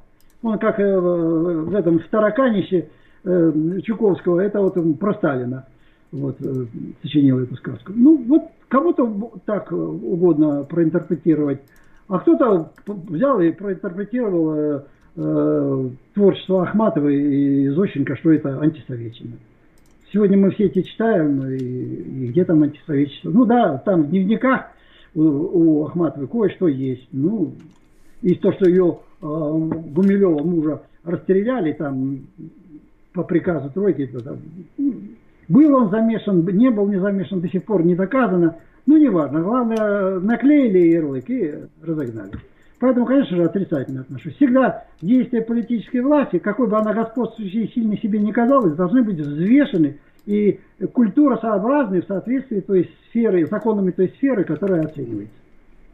В свое время и Шестакович был подвергнут критике за э, этот э, самый формализм в музыке, а написал такую музыку, которая, извините, сделала его классиком мировой музыки на все времена и для всех народов. Спасибо. Вопрос. Познание – это процесс отражения действительности?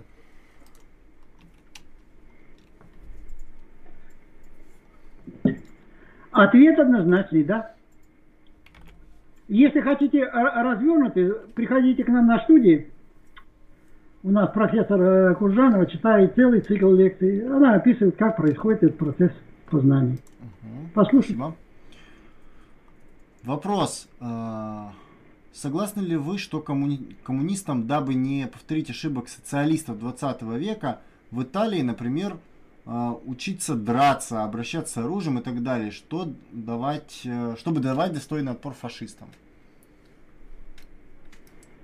Не совсем понял. Согласны ли вы, что коммунистам, дабы не повторить ошибок социалистов 20 века в Италии, например, учиться драться, обращаться с оружием и так далее, чтобы давать отпор фашистам. Ну, нужно учиться драться, и чтобы коммунисты э, не пострадали от фашистов, так назовем. Ну, это вы вообще какой-то украинский вариант э, рассматриваете. Это независимо от политических э, сил. Это, знаете, это бандитские криминальные какие-то разборки наших 90-х годов напоминает. Это никакая не политическая борьба. Но мы должны помнить э, слова товарища э, Ленина, что всякая революция лишь тогда чего-нибудь стоит, если она умеет э, защищаться. Иногда, да, грубая физическая сила решает многое. Вот, а, и поэтому, если вы там занимаетесь для себя карате или борьбой и так далее, ну, занимайтесь, идите здоровый образ жизни. Но делать это орудием политической или, я не знаю, там, силовой борьбы, ну, это, знаете, не то нынче время, ну, хотя, если стенка на стенку, вот как сейчас, э, вот во время последних этих самых, то и правоохранители э, силы обладают, и эти в сцепку уже научились э, ходить. Поэтому надо иногда физическая сила, да, решает все. Но в истории человек, как род, и выжил, потому что он работал прежде всего головой, мозгами.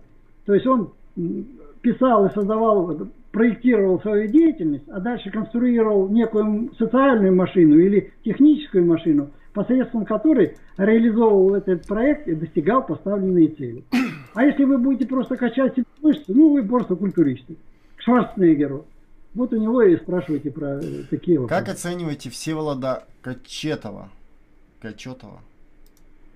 Всеволода Качетова, угу. Качетова. Ну, я что-то не... Если мне назовут в какой он сфере... Э, я знаю, был такой Советский писатель. писатель и журналист, военный корреспондент. А, ну вот, если, если речь о нем, то, то, то, то да, положительно. Вообще я к советской журналистике и к советским писателям отношусь э, не ко всем, конечно, как к достаточно талантливым людям, которые в условиях так называемого господства социалистического реализма отражали, тем не менее, реальные противоречия э, на бытовом уровне, на местном уровне. Ясно, что на всю систему они, э, так сказать, замахнуться не могли, но другое дело, что правящая партия к ним не прислушивалась. Это другое дело. Но вообще советская литература И он относится, конечно, к разряду э, второго эшелона писателей, не первого эшелона, но тем не менее достаточно талантливый писатель. Спасибо.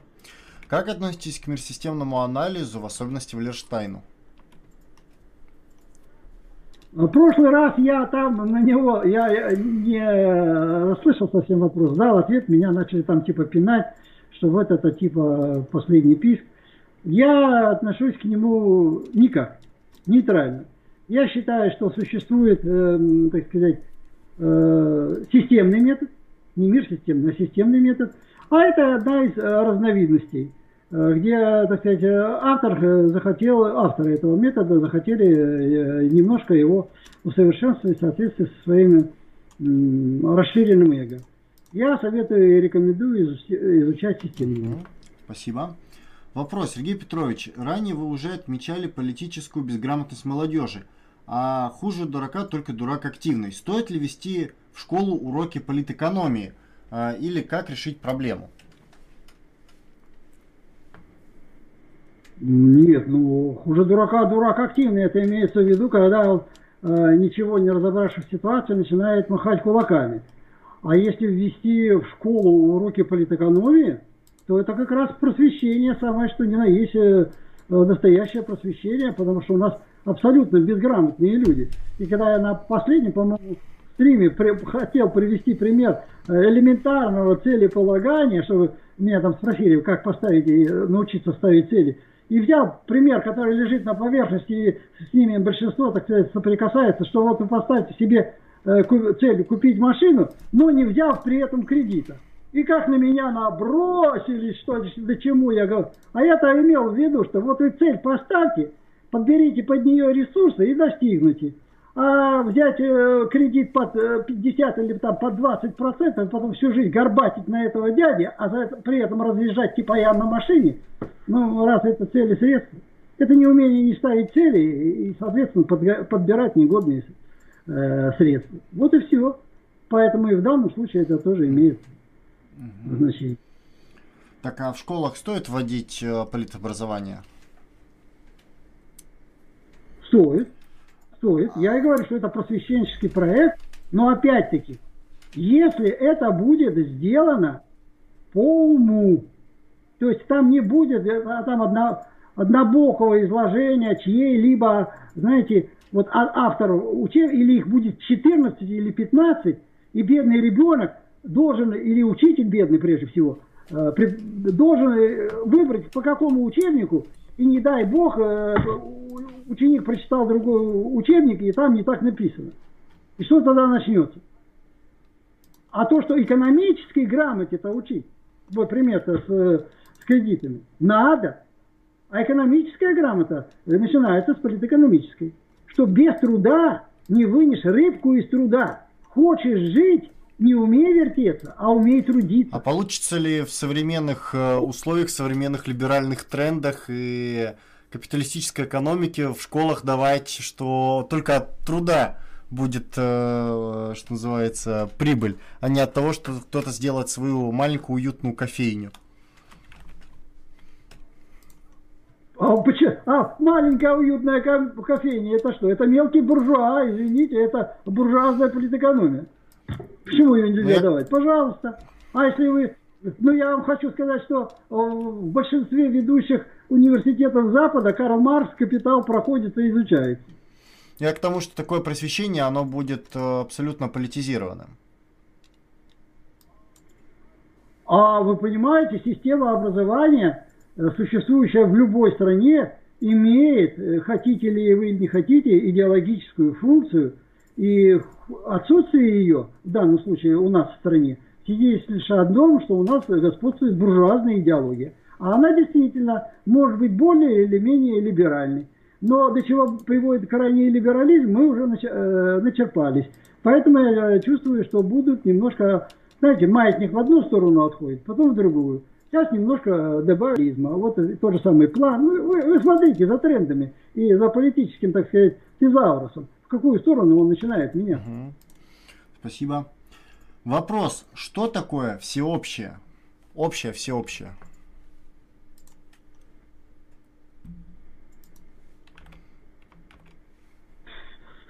я что-то затрудняюсь.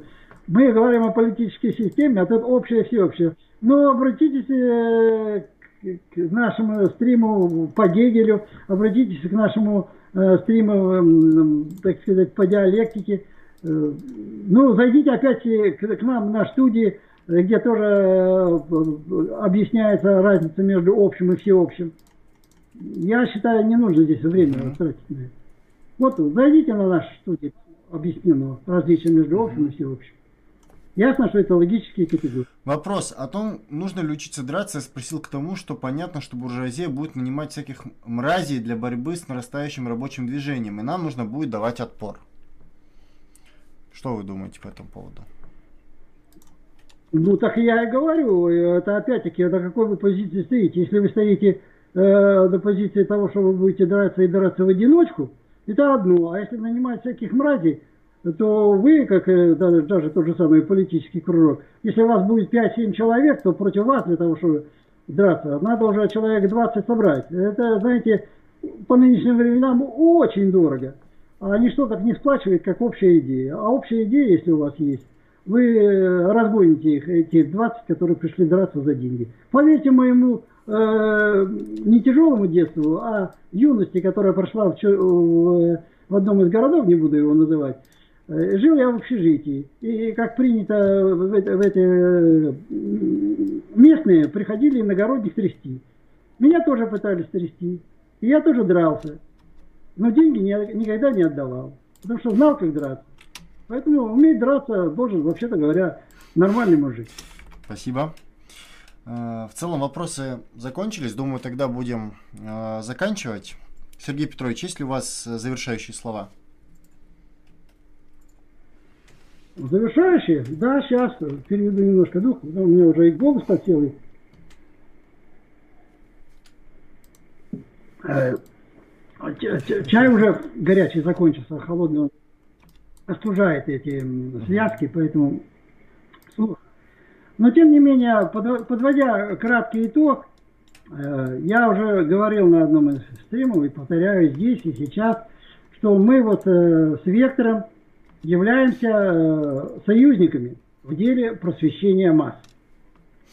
Поэтому тех, кого интересуют углубленные теоретические вопросы философии, теории познания, или вот такие конкретные вопросы, вот, которые здесь тоже прозвучали, вы их можете спокойно под любой студией или под тематически, у нас там ответы на вопросы или есть плейлисты, зайти и задать.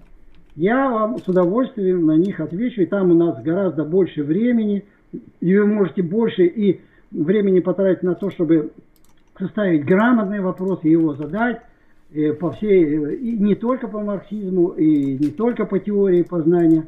Мы в силу того, что являемся докторами наук и можем приглашать, приглашать гостей другого профиля, мы можем организовать качественный и эффективный культ просвет. То, что касается полит, политпросвещения, это тоже вопрос решаемый и обсуждаемый. Я думаю, мы с Ильей можем тоже об этом говорить. Но те, кто являются участниками вашей деятельности кружков, я им э, рекомендую ни на минуту не забивать единство э, теории и практики. И, соответственно, только в этом и может реализовываться марксистская позиция в отношении к действительности. А это значит трезвая оценка политической, экономической, культурной, идеологической ситуации в стране и в ее окружении. Только исходя из больших стратегий, из геополитических интересов, интересов государства, интереса общества, интереса личности и поиска компромиссов может удачно, эффективно выстроиться ваша стратегия на всю жизнь и вы можете достичь своих стратегических целей и состояться как личности и сбыться как, может быть, даже великие деятели культуры, истории и так далее. Спасибо. На этих, думаю, хороших словах для всех, э, думаю, и закончим. Напоминаю, что ведется набор э, на факультативы. Пересмотрите начало ролика. Спасибо, Сергей Петрович, за лекцию. Спасибо за ответы на вопросы. Будем дальше